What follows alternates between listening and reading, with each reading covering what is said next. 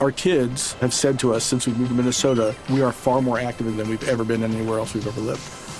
Moving to Minnesota opened up a lot of doors for us. Just this overall sense of community, of the values that, you know, Minnesotans have. It's a real accepting, loving community, especially with two young kids.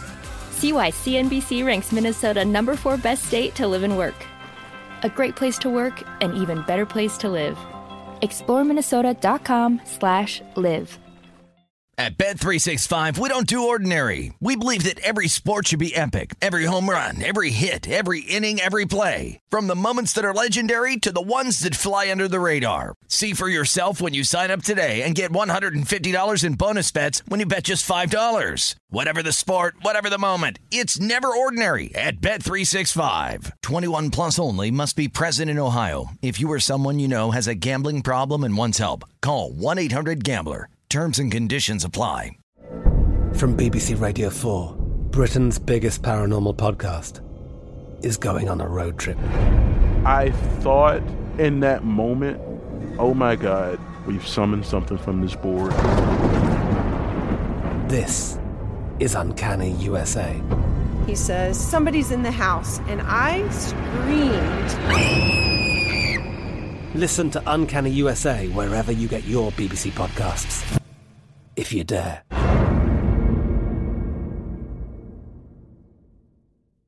Xfinity has free premium networks for everyone this month, no matter what kind of entertainment you love. Addicted to true crime? Catch killer cases and more spine-tingling shows on A&E Crime Central. Crave adventure? Explore Asian action movies on Hi-YAH. Searching for something extreme? Check out skating, snowboarding, and more on Fuel TV Plus, the global home of action sports. And find crowd-pleasing bops on iHeartRadio's Hit Nation playlist. There's new free shows and movies to love every week. Say free this week in your Xfinity voice remote.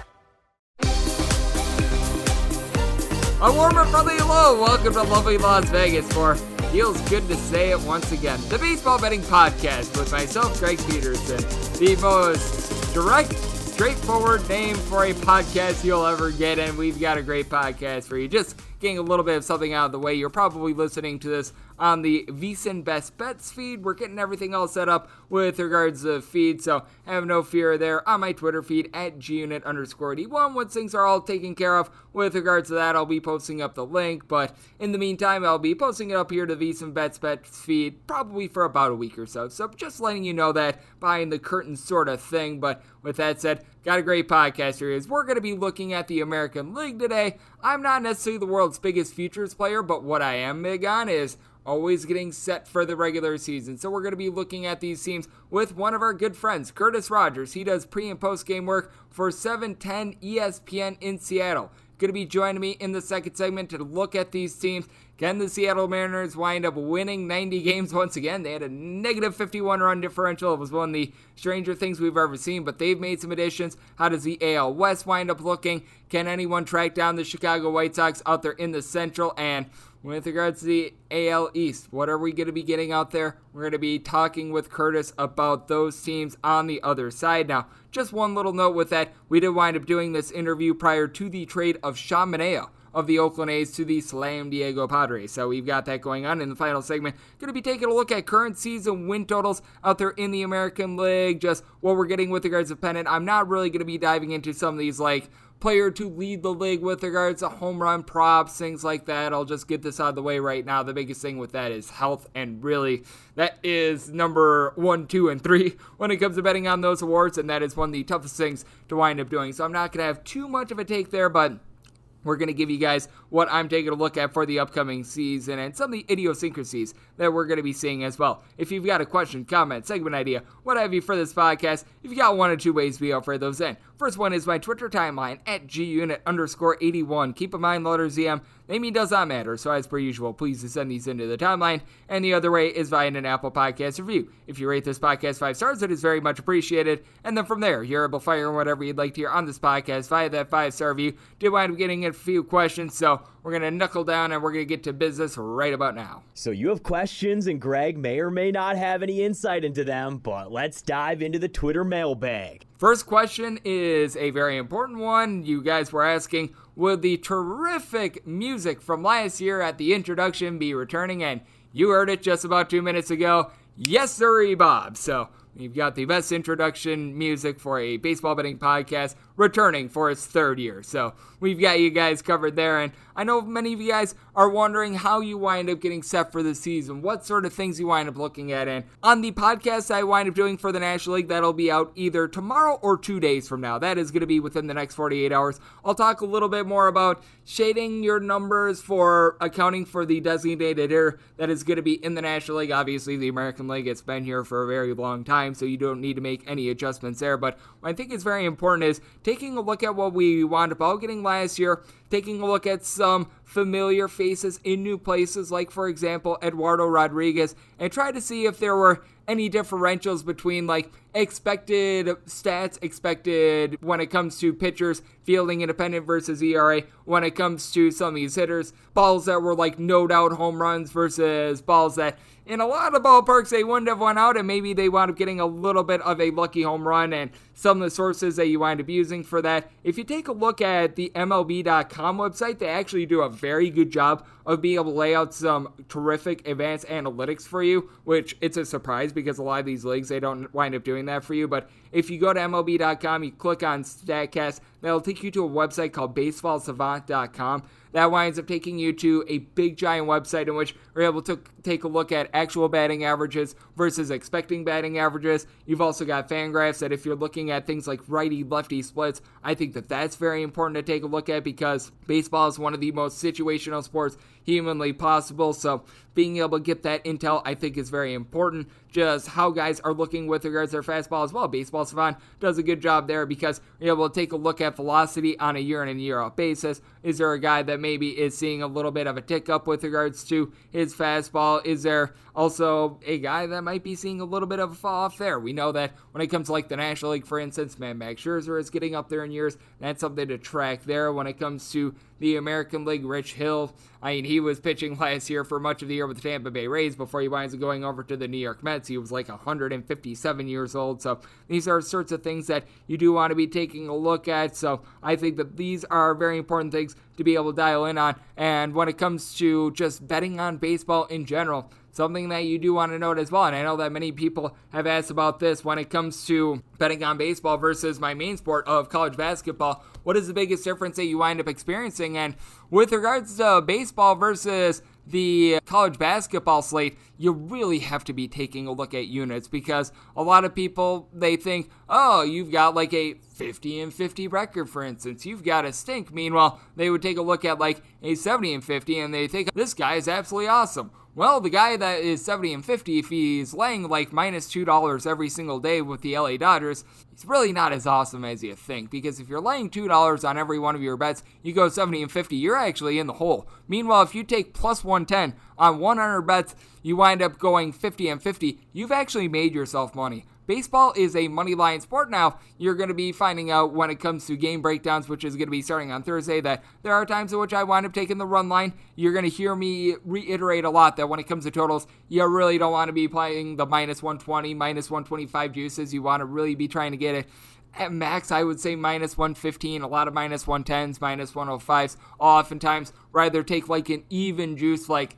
seven and a half over rather than a seven at like minus 125, minus 130. Because when it comes to the long run, if you're paying that much juice, it's just not worth it in the end. Not enough totals wind up falling on the number. So I think that it's very big to be taking a look at these numbers. You're betting numbers and not teams, much like in college basketball. With college basketball, obviously much more of a spread sport. You wind up having a matchup of like Duke versus poopy Alabama A&M. Obviously, you don't want to be taking poopy Alabama A&M on the money line, but you give Alabama A&M 40 points, all of a sudden it's a pretty fair fight on the spread. So the, same applies here with regards to baseball. Now, you don't want to just take underdogs for the sake of taking underdogs. You're going to hear me just rag on the Baltimore Orioles, the poopy Baltimore Orioles in the final segment. I mean, there are just some teams that even though they're getting $2 every single night, if they're not able to get to 60 wins, there's just really no being able to profit on some of these teams. You want to take a look at some of these teams that they're an underdog, but they're going to give you an honest effort. You're going to hear me reference the Detroit Tigers quite a bit on this podcast. That's a very prime example, and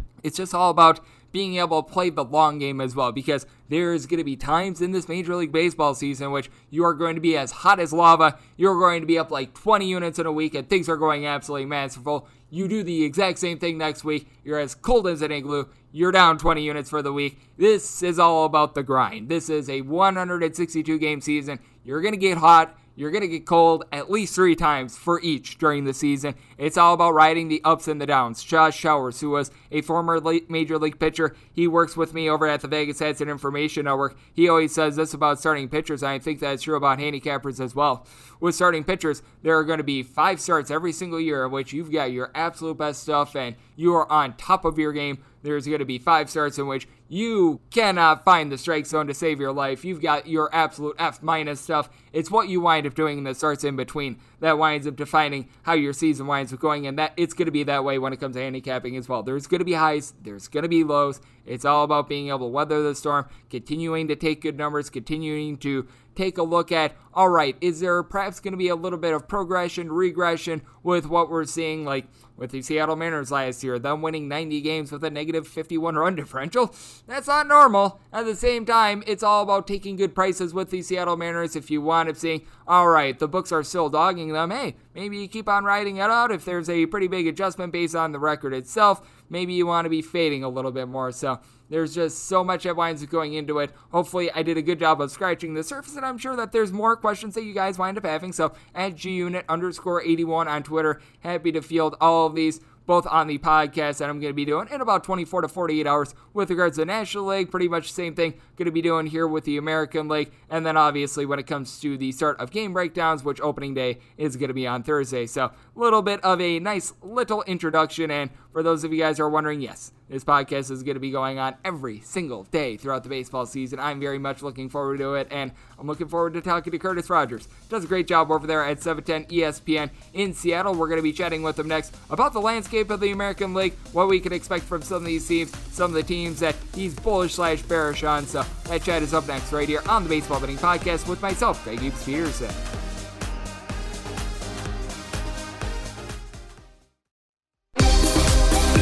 Greg is calling in a pinch hitter from the Overtime Network hotline.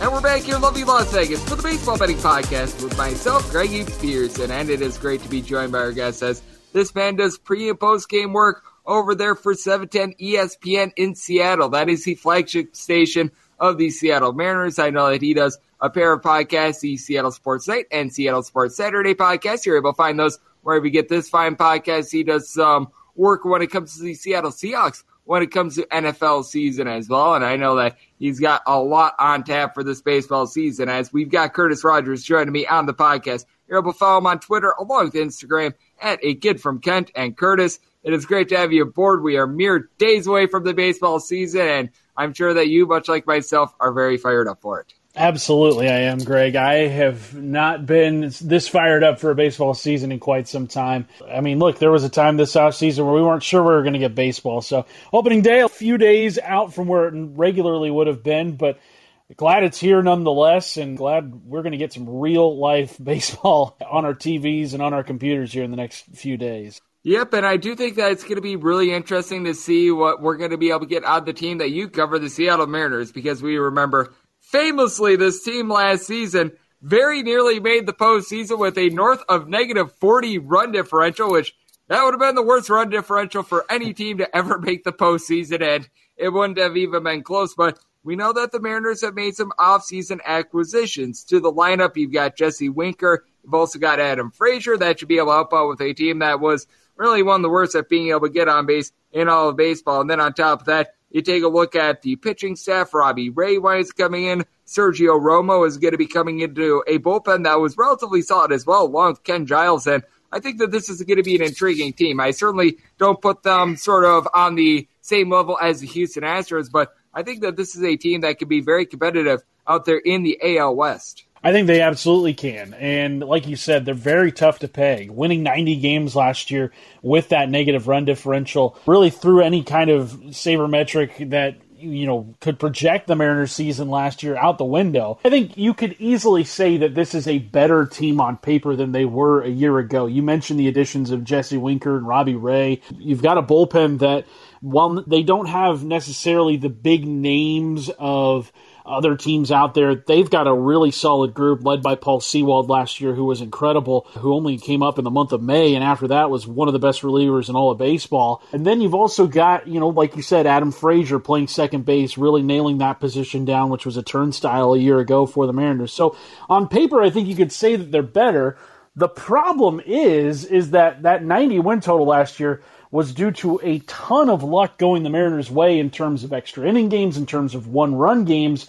Where if they're going to replicate that win total this year, I mean, they're going to need that same kind of luck because while you can say they are better, I don't know if they're going to be able to surpass that 90 win total they had a year ago. Yeah, it certainly is going to be a little bit of an uphill battle because you take a look at the entirety of the American League and I do think that it's going to be relatively competitive. You got to think that the Angels, there's no way they can be worse than they were last season. Even the offense was really bad towards back half last season. You've got Mike Trout, who's coming back fully healthy. We mentioned it with the Houston Astros. They are no doubt going to be a machine once again, but I just take a look at all these teams that you do wind up getting out there, especially that American League East, which I think is going to be the most competitive league out there in baseball. You got the New York Yankees, you got the Toronto Blue Jays, the Tampa Bay Rays, and a team that made the postseason last year in the Boston Red Sox. And I think that wins just in general are going to be hard to come by, aside from when you're playing against your just absolute bottom feeder teams, like, for instance, the Baltimore Orioles once again.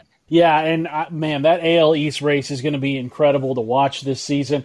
A team that I really am high on this season is the one good team in the AL East last year that didn't make the playoffs, and that's the Toronto Blue Jays. Even though they lost the AL Cy Young Award winner Robbie Ray, they were able to replace him with Kevin Gausman, who had an incredible year with the Giants back in 2021. They still have Jose Berrios. They've added Matt Chapman at third base to an offense that was already incredible. Last year, I thought the Blue Jays were one of the most talented teams in all of baseball, and yet they still missed out on the postseason. You look at that infield right now Vlad Guerrero Jr. at first base, Bo Bichette at short.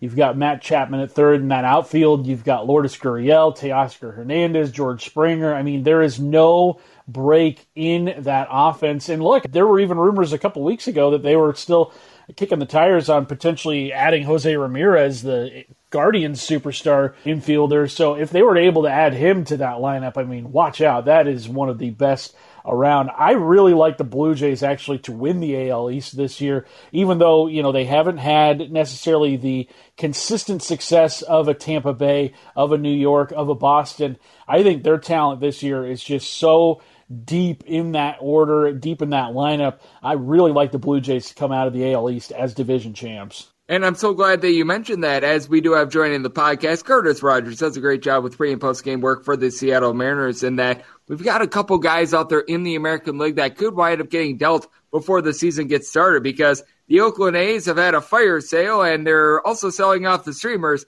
that they use to advertise the fire sale at this point. They've traded away a lot of guys already. There's talks that Sean Manaea along with Frankie Montas might be on the move. You mentioned Jose Ramirez over there with the Cleveland Guardians and I think that that makes things very fascinating because if the Oakland A's wind up holding on to all the pitchers that they currently have, I think that this is a team because I'm seeing a lot of win totals over there at like 69, 70 ish that they can still be a relatively competitive team. Billy Beane knows what the heck he is doing with the Oakland A's. And then take a look at the Cleveland Guardians as well. Regardless of if they keep Jose Ramirez or not, this is going to be a team that's rough on offense, but I still take a look at the pitching and I still think that you've got something here because Emmanuel Clase was one of the best closers in all of baseball last year. Triston McKenzie, the second half of the year was solid. Zach Plesac, if he's able to figure it out, look out. Cal Quantrill's the guy that is a top end starter. And then you got Bieber Fever and Shane Bieber, who, when he's fully on his game, he's one of the best pitchers out there in all of baseball. I think that these two teams that could wind up dealing guys before the season are very intriguing to watch because even if they do wind up dealing their guys, I still think that there's a little bit of upside. Yeah, and also in Cleveland's bullpen, James Karinchak, who was the closer to start the year last year, really saw his numbers dip after the league cracked down on spider tack. So who knows what he's in store for here in 2022. When he was up in 2020, in the first half of 2021, he was incredible. So maybe that's another name you could add to that Guardians pitching staff, especially in the bullpen.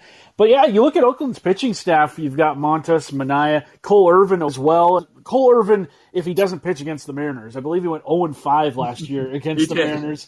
Other than that, I mean, he was a great pitcher. Yeah, I think Oakland is a team that no matter how bad it gets in terms of them trading off their superstars, which is something they do every, you know, six, seven years or so, they still manage to kind of lurk around and hang in there around every single team in the American League West. I don't have them pegged for any of the top three spots, though, in that division. I think it's going to be Houston. I think it's going to be Seattle. I think it's going to be the Angels top the AL West this year. But boy, Oakland is an intriguing team in terms of that over under. Uh, you know, you see it in some places, like you said, 69, 68, 70, what have you.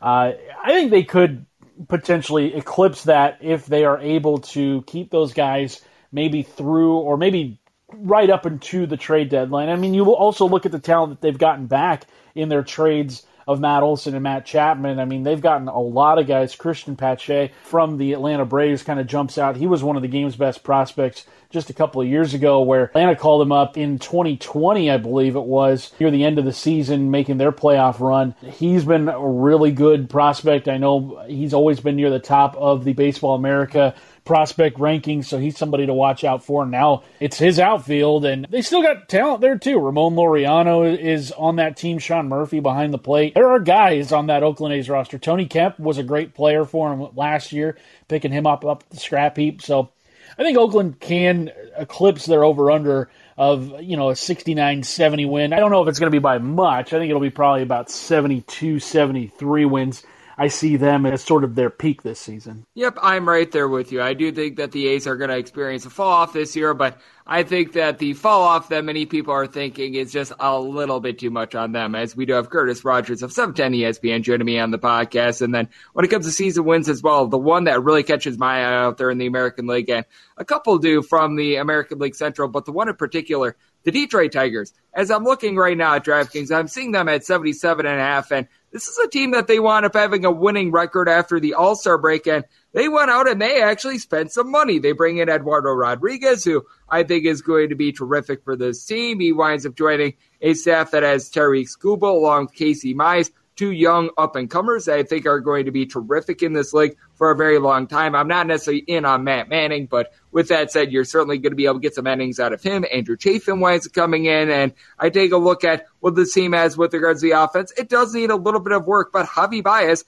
actually had the second best batting average in the National League in the month of September last year. And take a look at this team, and I see a team that could easily be able to get above 500 this year, especially when you consider the American League Central. You've obviously got the White Sox on top of that, but everyone else, I mean, I think that it's not far fetched to say that the Tigers could be the number two team out there in that division. Very, very possible. And and also one thing to consider in all of these over under totals is the help that is on the way. Detroit has one of the best farm systems in all of baseball, and they have two of the very best prospects in baseball as well. Spencer Torkelson, the first baseman, you know, who was a number one overall pick just a couple he might start ago. day one. Exactly. He's somebody that I think could very easily contribute to that Tigers lineup. And then also Riley Green, another guy who could very easily give that Tigers offense jolt. He's playing center field. He's looked really good in the Grapefruit League this year. I believe through 10 games has an OPS over 1400. Obviously, it's the Grapefruit League, so you can't uh, you know buy in too much to these numbers,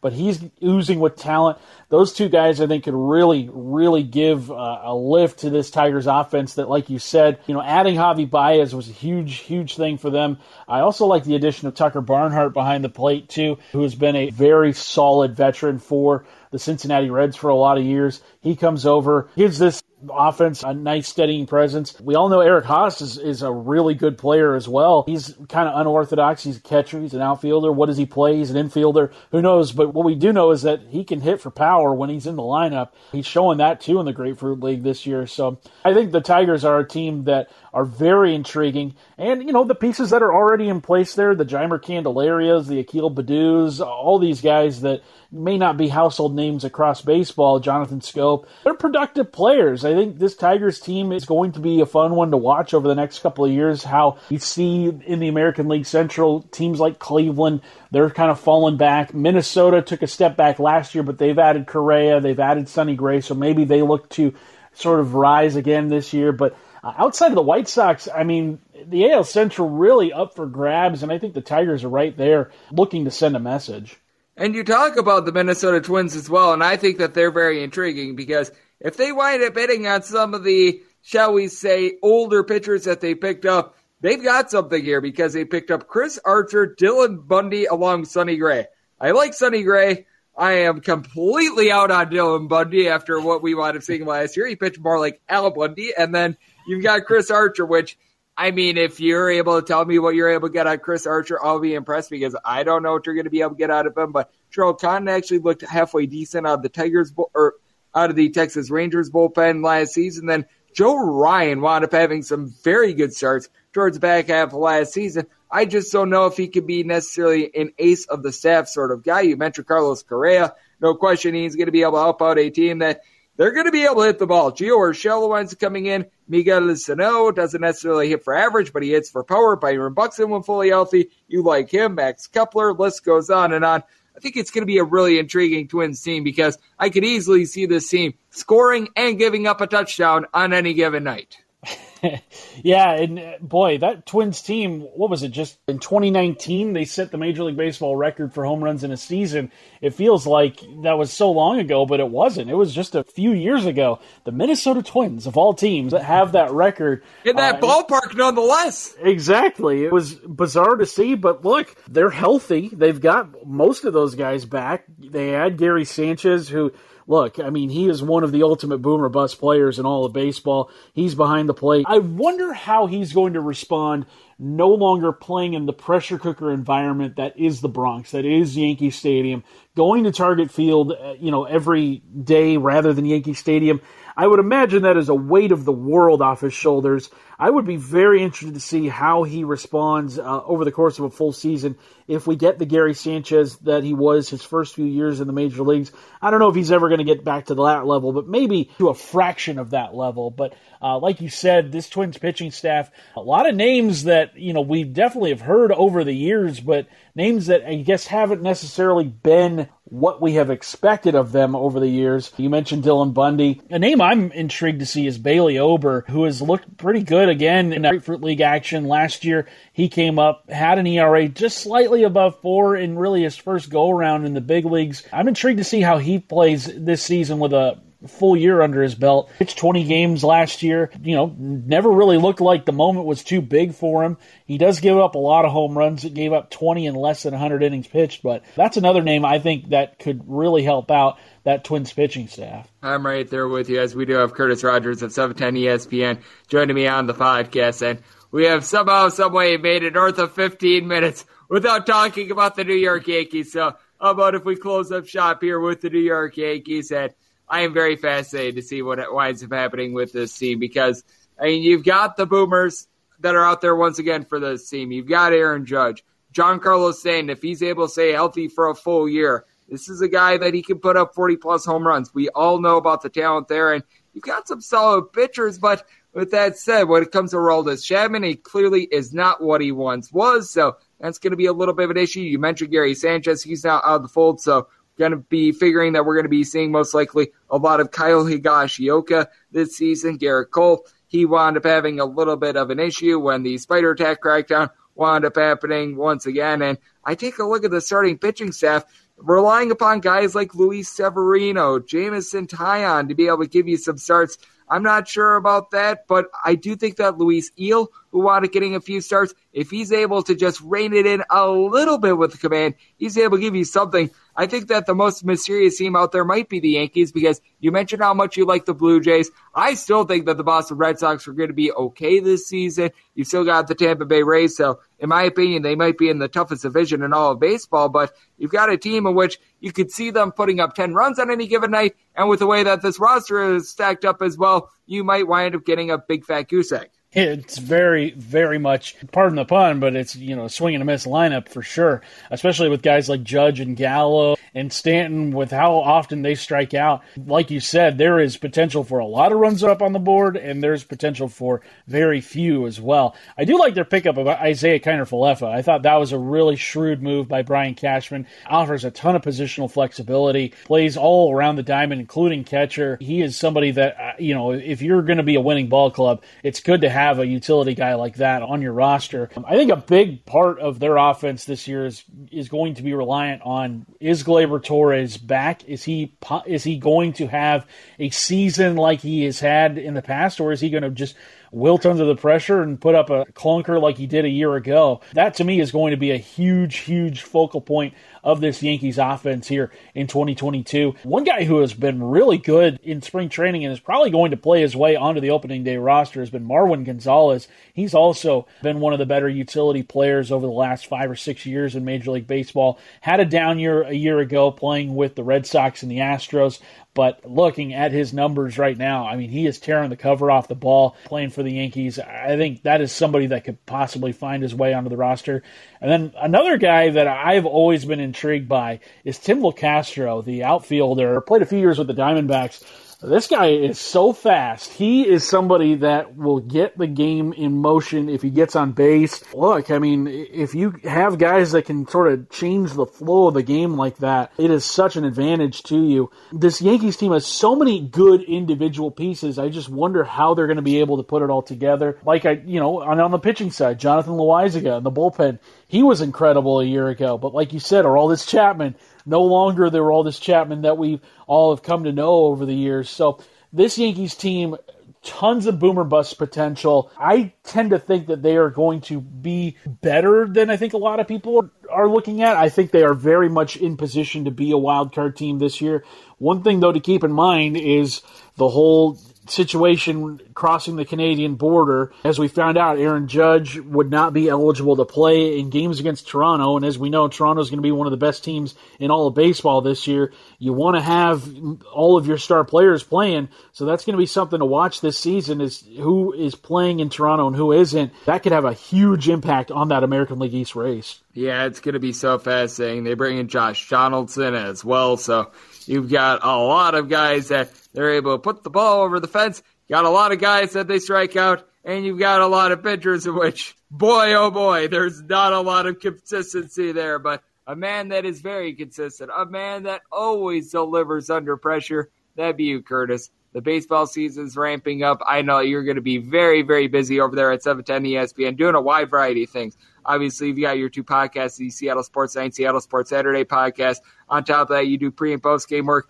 for the Seattle Mariners, and you got a just completely full stack this baseball season. So let the good people at home know they're able to follow along on social media and just everything that you've got going on. Yeah, you can follow me at a kid from Kent on Twitter and Instagram, and also adding to the plate this year, as though there isn't enough that I'm doing, hosting a show called Mariners Extra Innings. It's going to air on nights where there aren't games, so probably once or twice a week. We're going to be getting into some Mariners content for two hours. Looking forward to starting that up. Looking around Major League Baseball to those nights. Really looking forward to that. So if you don't have enough baseball content in your life, come check that out too. It's going to be a tremendous year. It's going to be so intriguing to see what we wind up getting out there in the American League. There's a team or two that is going to be fighting themselves out of it before it starts. I'm looking at you, the Baltimore Orioles. I'm looking at you, the Kansas City Royals, but really past that, it's going to be very competitive. I know that Curtis is going to be following it along every step of the way. So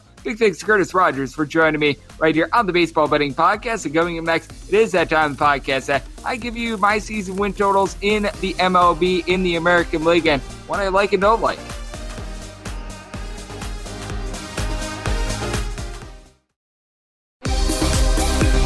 Welcome back to the Baseball Betting Podcast with Greg Peterson as we're off to a quality start, and now it's time to walk it off in a grand fashion.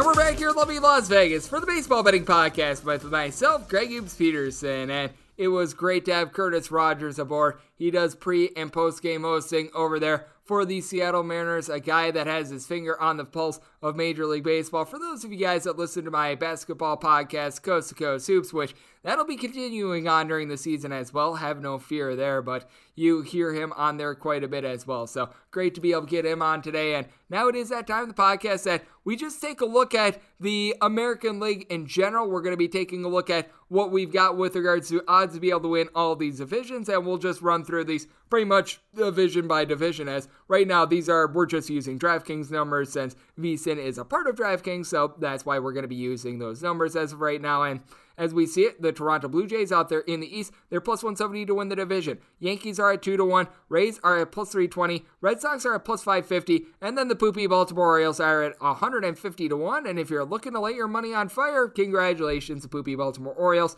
Really, the only thing that is intriguing about the Baltimore Orioles at this point is how Camden Yards and the fact that the left field fence has been pushed back a little bit is going to be affecting home runs because Baltimore Orioles, they've set a whole bunch of records the last few years for most home runs surrendered. So I think that that's really the only thing you can take a look at. John Means has been an okay pitcher for them, but boy, that is a sad, sad organization right now. If you take a look at who I think should be able to win the division, I think that the Blue Jays should be a little bit of the favorite. I think plus 170 is a little bit too short on them. I wouldn't necessarily be taking a shot on them, as if you take a look at the season wins, I mean, it is about as jam packed as you're to get, as we're just to read these in the order that DraftKings has them, which is a little bit wonky. But with that said, out there in the East, you've got the New York Yankees. They are finding themselves with a win total of 91.5. The Blue Jays, they find themselves at 92.5. From there, you've got yourself the Poopy Baltimore Orioles at 62 and a half. That's one that I really would not want to be playing either way. So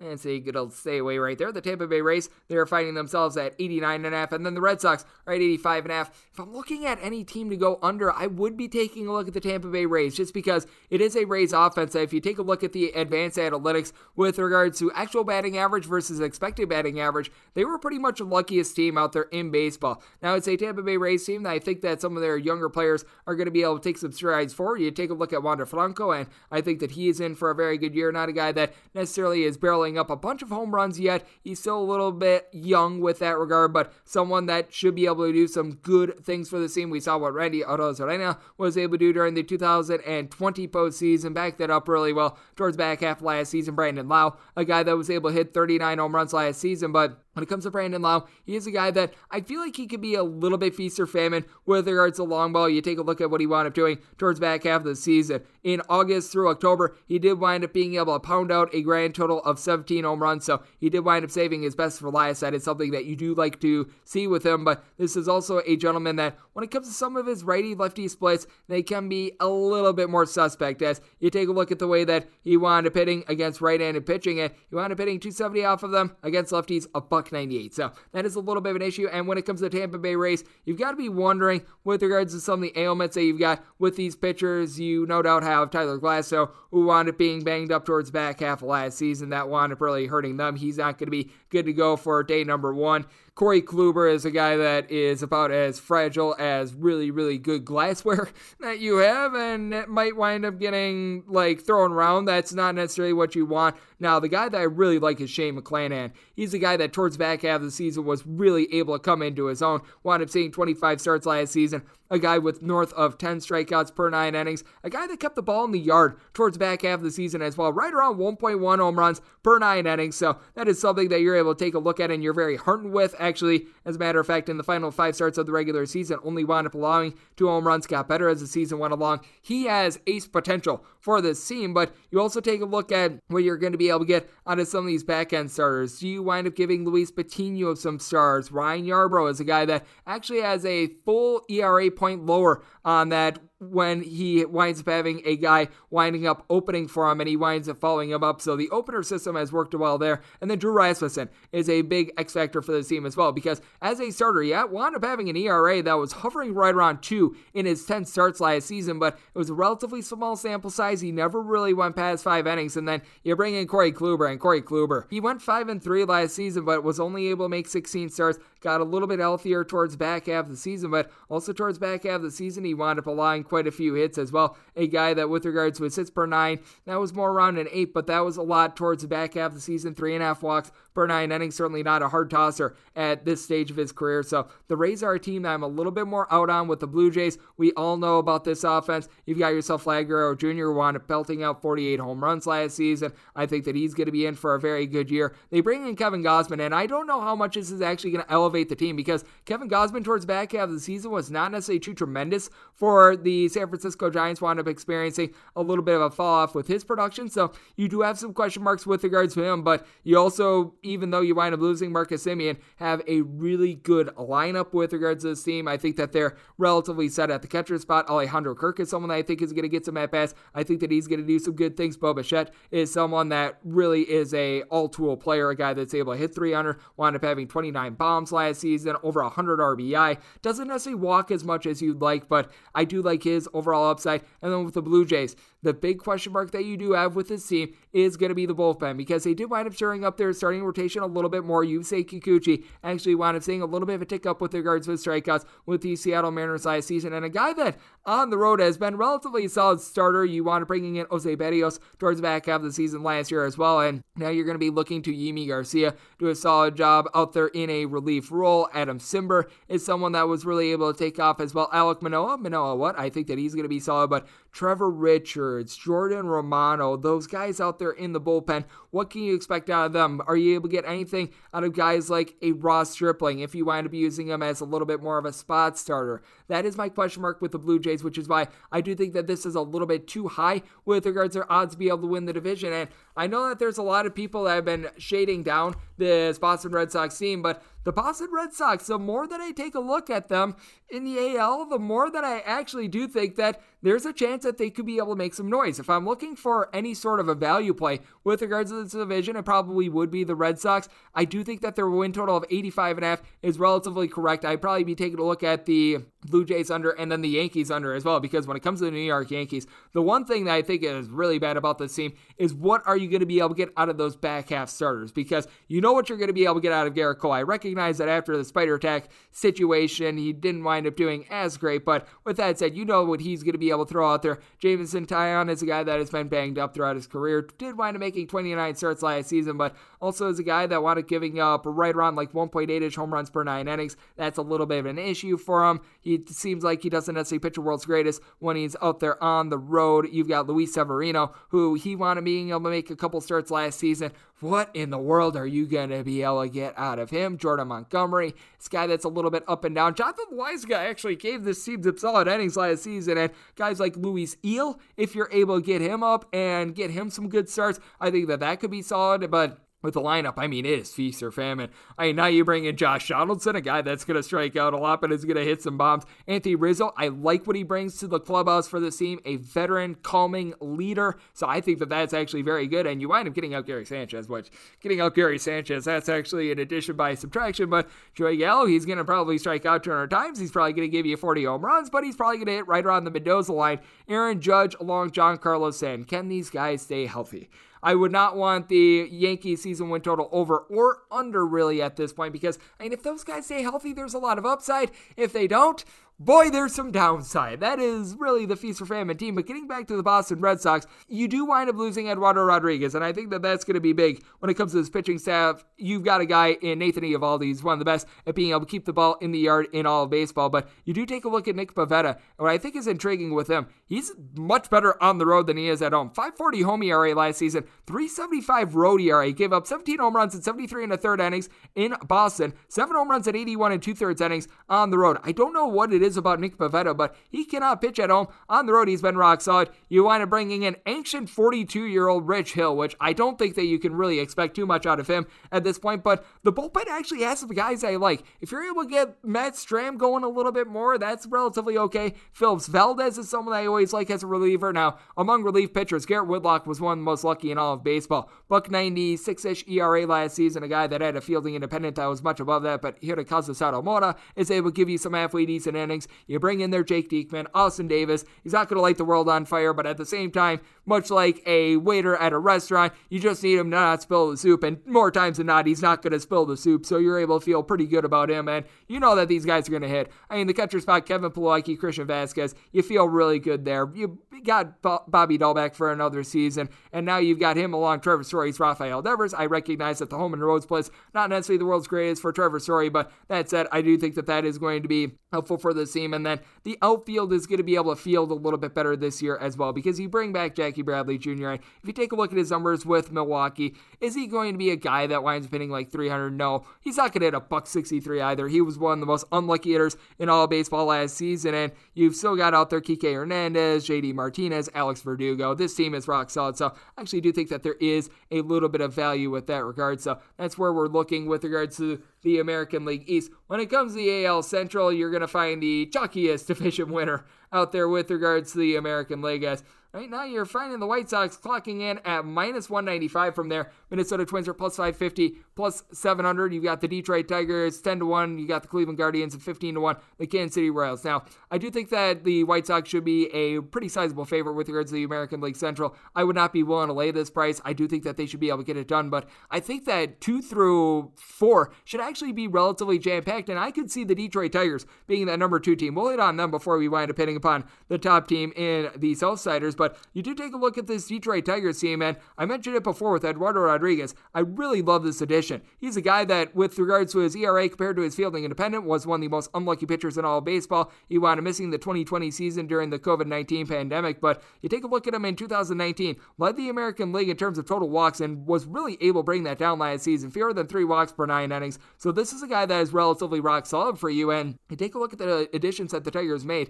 And you had Javy Báez in the last month of the season, and I recognize it's a small sample size, but he was hitting north of a 340 while he was with the Mets. He is a rock solid bat for this team. You're able to now wind up having Jeimer Candelario fire on all cylinders. He had a solid year last year. Spencer Torkelson is one of the best players that is up and coming in the game. A young 22 year old that was the number one overall pick in the draft. A kid with some pop. He is going to be most likely starting night number one. You've got Miguel Cabrera, who's probably going to be a DH, but you bring in Tucker Barnhart. he's able to give you a little bit of pop at the catcher spot. Eric Haase is someone with some good versatility with this team as well. And then the Tigers bullpen is good for a Tigers team that they had a winning record after the All Star game last season. And a big reason why is that even though you've got a lot of nameless, faceless guys for this Detroit Tigers team out there in that bullpen, these guys are actually relatively decent. If you take a look at the season wins when it comes to the Central Division, you do notice that quite a few of them after the White Sox are a little bit more slim with the Tigers. You were seeing them a little bit before at 77.5.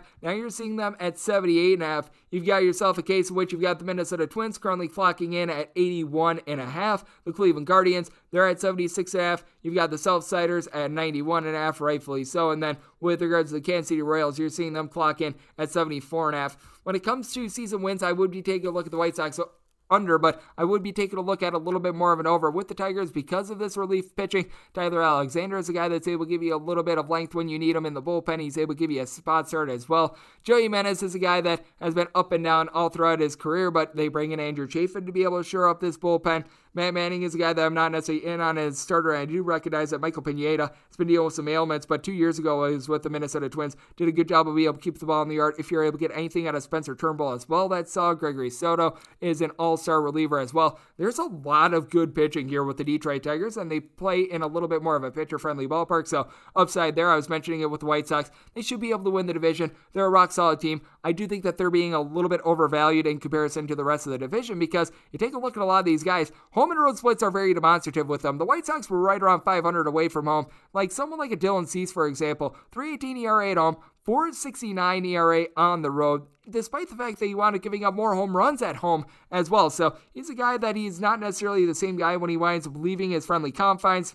They did add to this bullpen, which I think is very big. And if you look at the White Sox, I don't know how many additions they needed to make because, with regards to bullpen, if you take a look, ERA compared to Fielding Independent, they were legitimately the most unlucky bullpen in the second half of the season last year. They bring in Joe Kelly, which Joe Kelly is Joe Kelly. He's going to have some moments of brightness. He's going to have some moments of darkness. It is what it is. Garrett Crochet, I think that he's going to be a little bit more reliable. Got off to a good start last season, had a little bit of a flail down the stretch. Kendall Graveman, I think that he's going to regress a little bit from last year. That's rock solid. I really think the big key for this team is Michael Kopech, a guy that he lines up to be a number five starter, a guy that's able to give you a 100 mile per hour fastball, and they're going to need him because Dallas Keuchel just can't start anymore. A 5.28 overall ERA. I mean, it didn't matter if he was at home, if he was on the road, if he was on planet Pluto. This guy just wound up giving up bombs here, like two home runs per nine innings. Opponents hit at 290 off of him. This guy's just done. So that's a little bit of an issue. And Yasmani Grandal had like the most ridiculous walk rate I've ever seen in my life last season. You can't expect that once again this year. He had a 240 batting average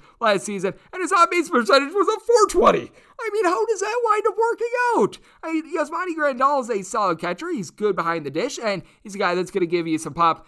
You can't hit 240 and have a 420 on base once again. That's just some charm luck. Tim Anderson is a guy that does a good job of being able to get on base, but really doesn't walk for you. And you just notice that a lot of these hitters, they wind up getting hot and cold for the team. Bringing in AJ Pollock, I think, is going to be very solid for both he and the team because Pollock is a little bit more of a setting force. It right around at 300 with 21 home runs last season. I think that that is exactly the veteran leadership that this team did wind up needing because I mean, when you take a look at some of these guys like Gavin Sheets, Andrew Vaughn, they have their ups and their downs. They bring in Josh Harrison as well, but you do have a bunch of guys like even a Yoan Moncada that they wind up going through their ups and their downs throughout the season. Eloy Jimenez, big example of this as well. Luis Robert. I do think that it is good that they wind up bringing in AJ Pollock. Just a case in which I think the rest of the division is a little bit better than what a lot of people want to give it credit for. Now, the Indians, who are now known as the Guardians, I'm probably going to make that slip up quite a few times here on this podcast throughout the season.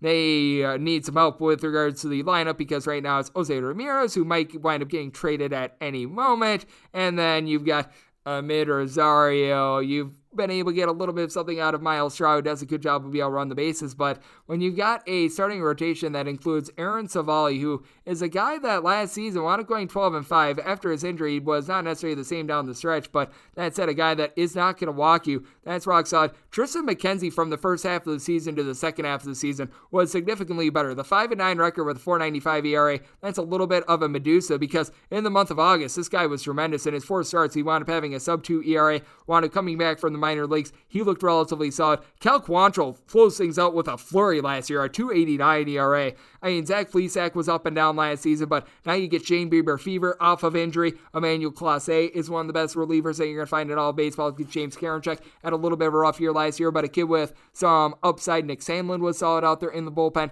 Indians can pitch. Only question is, are they going to be able to give you much offense whatsoever? This is going to be a tremendous team to the under this year because when you've got guys like Bobby Bradley, Yu Chang that just can't get on base, it's absolutely terrible. You do have a guy, Fred Reyes, that's able to give you home runs, but with the Guardians, certainly is going to be a team that is going to be relying upon their pitching and their pitching only. And then with the Kansas City Royals, I do think that they're properly placed at dead last. I do think that they've got a little bit of upside themselves, though. At 74 and a half, I would look over before I would look under. I really don't have much of a take there. And once again, I'm not necessarily much of a season wins player. I'm not much of a futures guy. I'm a little bit more of a game by game better. But I do think that game to game, you're going to have a little bit of value when some of these pitchers do wind up taking them out. Chris with the K Bubic is someone that wound up being able to win six games last season at a six and seven record. At home, he wound up having a sub four ERA and a five ERA on the road, wound up giving up the double amount of the home runs on the road rather than at home. They picked up Taylor Clarke. I don't think that that's going to be able to help them out. But Amir Garrett shores up a bullpen that is actually really good for this team.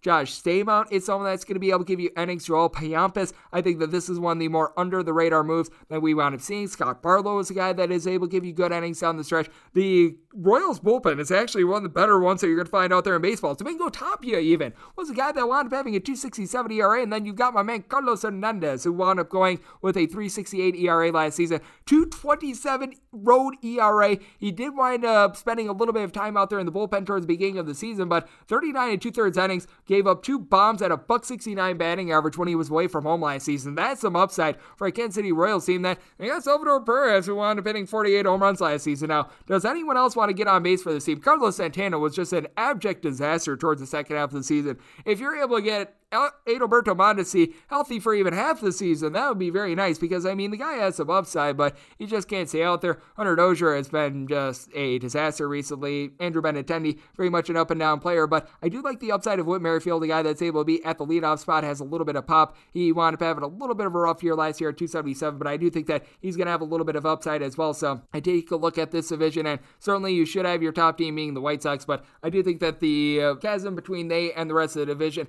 a little bit smaller than a lot of people would like to believe it. And then you've got the American League West. And We did wind up seeing that sell off with the Oakland A's. As a result, they're 50 to 1 to win the division. From there, you've got the Houston Astros at minus 175, 4 to 1 with the Angels, plus 450 with the Seattle Mariners, and the Rangers are at 15 to 1.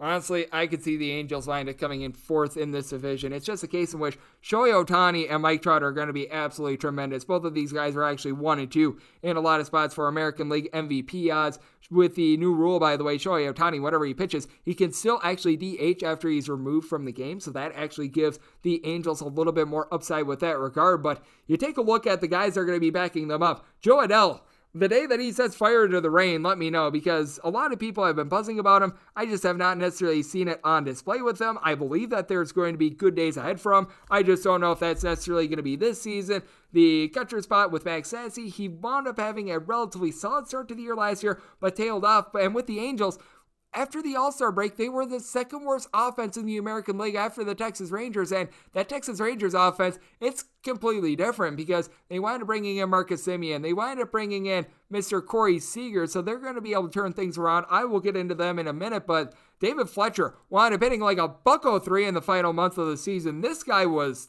terrible. A 262 ER batting average overall for the season, but take a look at what he wound up doing down the stretch. And boy, oh boy, was it a stink burger. I mean, he was hitting like a 320 after the month of July. It's 231 in August, 103 in September. He couldn't get on base to save his life. Not a guy that hits for power. That's not necessarily what you want. Anthony Rendon wound up being banged up for much of last season, and in 58 games last season, he only had six bombs and wound up hitting a 240. This is looking like one of the worst contracts in baseball history, with him now being at the age of 31. And then you're going to be having to rely upon guys like Jack Mayfield, Brandon Marsh, Taylor Ward. Congratulations, you've got absolutely no protection whatsoever for our good friend Mike Trout. So that means that it's going to be another really long year for an Angels team that, oh boy, what did they do to be able to address the pitching situation? They brought in Archie Flippin Bradley, who had a 371 ERA out there in the bullpen. Whoop-de stinking do. I mean, they wound up drafting a lot of guys for the future, but they're not going to be up this year. Reid Detmers is a guy that they wound up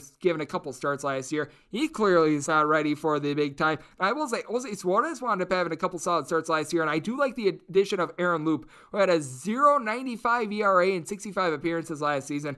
Do you really think that Aaron Loup is going to be able to duplicate that once again this season? I mean, there's just no way that's humanly possible. He was lights out, and he's going to be able to upgrade a bullpen that involves guys like Jose Quijada, Ryan Tepera, Austin Warren, and guys like that, but he's not going to be able to duplicate that. And their number two starter is looking like his Noah Thor Syndergaard. Of course, Shohei Ohtani is your number one, but Noah Thor Syndergaard wound up throwing two innings last season. Did not wind up playing at all the season before. Do you know what you're going to be able to get out of him? Because I don't. Now let's get into the Texas Rangers, who I think that they've actually got a little bit of upside. Now they are playing in the new Globe Life Park, which we have found out it is very, very pitcher friendly. So that is something that you do want to be noting just with this season and seasons to come because it used to be a case in which when the Texas Rangers were at old Globe Life, the ball would just be flying out and you'd have totals north of 10. But Willie Calhoun was one of the most unlucky hitters in all of baseball last season. He should be able to help out this offense. They bring in Mitch Garver, which,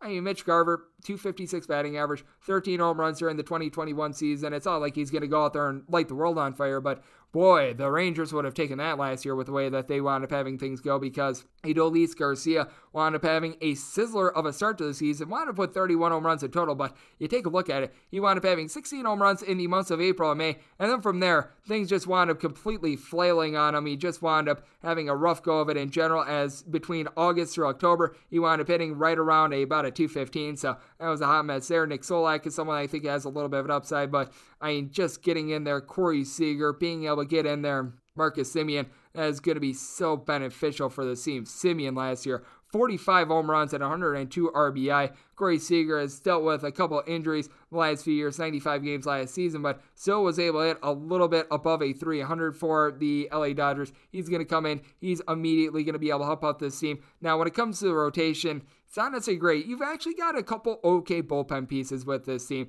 I liked what I saw out of Spencer Penn towards back half of last season. Dennis Santana, I think that in the right situation, going to be halfway decent for you. You've got to figure that Glenn Otto is going to get a couple starts. He was one of the bigger pieces that they wound up picking up at the trade deadline last season. I have no idea why they picked up Spencer Howard 0-5 record, 7.43 ERA last season. The next time this team, this guy winds up putting together more than three good innings in a row, it's going to be the first time. And then you've got Dane Dunning, who he's able to get her Dunning at home with a 3.09 ERA a 639 ERA on the road, 5 and 3 in Globe Life Park, 0 and 7 on the road. If he could give you any sort of consistency whatsoever on the road, you've actually got a little bit of something here. They want to bring in Albert Abreu as well. He's actually a decent reliever. Joe Barlow is a guy that wound up having a buck 55 ERA. So, I mean, if you're able to get things shored up with the starters, because they brought in 55 shades of Jon Gray, who he actually is a guy that when he's away from Coors, I think that he's going to be able to do a little bit better than the 522 ERA that he showed last season. Actually pitched better at Coors, but I think that there's a little bit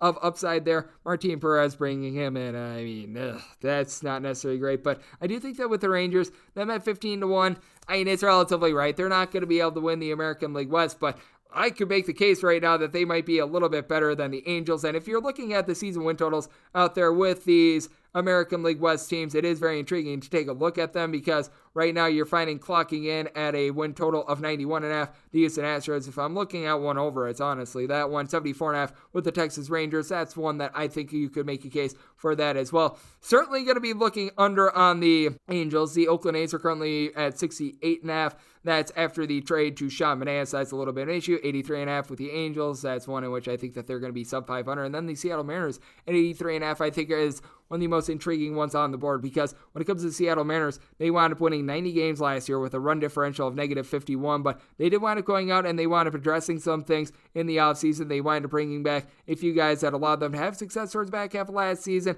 That Kendall Graveman deal yielded Abraham Toro after he wound up getting picked up from the Houston Astros. He did a solid job hitting at 252, was able to supply the team with a couple big shots when they needed them late, a guy that's able to draw a couple walks. That helps out a lineup that was legitimately one of the worst out there in all of baseball. You wind up bringing in Adam Frazier, who why the Padres wound up trading for him last season, I have no idea whatsoever. When they really needed pitching, instead they got Adam Frazier, but he's a guy that last season wound up being able to get on base, whether he was with the Pirates or the San Diego Padres, a 305 batting average. So that instantly helps out the team a little bit more. And then under the radar is the fact that you've got yourself a guy in Kyle Lewis that was the 2020 Rookie of the Year in the American League. He's coming back after last year. He just couldn't get out there on the field, only 36 games for the poor young men. And then Julio Rodriguez, if you're looking at guys that have really busted out with regards to what we've seen in spring training, this guy has been absolutely masterful. He's a 21 year old. He plays the field really well. He does a great job of getting on base. Not a guy that's going to provide like a whole bunch of pop at this point, but that's why you've got Jesse Winker. Wound up having 24 home runs, 305 batting average in just 110 games last season. Now, obviously, a guy that wound up performing a little bit better in Cincinnati than on the road, but even on the road, he had 11 home runs and 223 plate appearances, hit a 314. So, I mean, this is a guy that his game should be able to translate to Seattle. And Mitch Haniger was one of the more underrated players in all baseball last year. 39 bombs, 100 RBI, did wind up striking out a little bit more than you'd like at 159, but someone that was able to really do a good job of hitting left handed pitching. 16 home runs on 203 at bats against lefties. I mean, he just completely feasted on them. That is a really good weapon for the team to have. So I take a look at the Seattle Mariners, and with them bringing back most of their relievers, Erik Swanson, Drew Steckenrider, you bring in some Sergio Romo, which, I mean, he's not necessarily going to be a primary guy, so you're fine because you've got guys like Paul Sewald. We were talking about this with Curtis Rogers, Diego Castillo. You should be solid there. You do wind up bringing in a guy in Robbie Ray that was the Cy Young Award winner out there in the American League last season. Now, I do think that that was a little bit of smoke and mirrors. He really did a good job of being rated in with the walks last season, right around two and a half per nine innings. I still have my question marks there, but Marco Gonzalez down the stretch was really good for the Seattle Mariners team as well. A guy with his home and road splits are pretty much dead equal, and in the last month of the season, went four and one with a 3.75 ERA. So he was able to save his best for last. Was a little bit banged up towards the beginning part of the season. Logan Gilbert is someone that is a younger guy that should be able to see some starts for this team as well. He wound up having a really good start to the year, then wound up having a bad start, and then was able to rein it in the last month of the season as well. In five starts, wound up having a 3.18 ERA. Kid with some very electrifying stuff. Chris Flexen wound up coming over from the KBO, the Korean Baseball Organization. He lent some good starts as well. So I do think that some sunny days are coming for the Seattle Mariners. I was talking about it with the Oakland A's. The fact that they wind up trading away Sean Manaea, that's a little bit tough, and they did wind up selling off quite a bit of their bullpen. And with the A's, this is a team in which it's hard to be able to recognize them too much, but you still have AJ Puk, Lou Trivino, Kirby Snead out there in the bullpen, so it's not necessarily too, too too terrific, but at the same time, not necessarily too terrible. Deolis Guerra is going to see some more innings as well. And you still have Sean Murphy,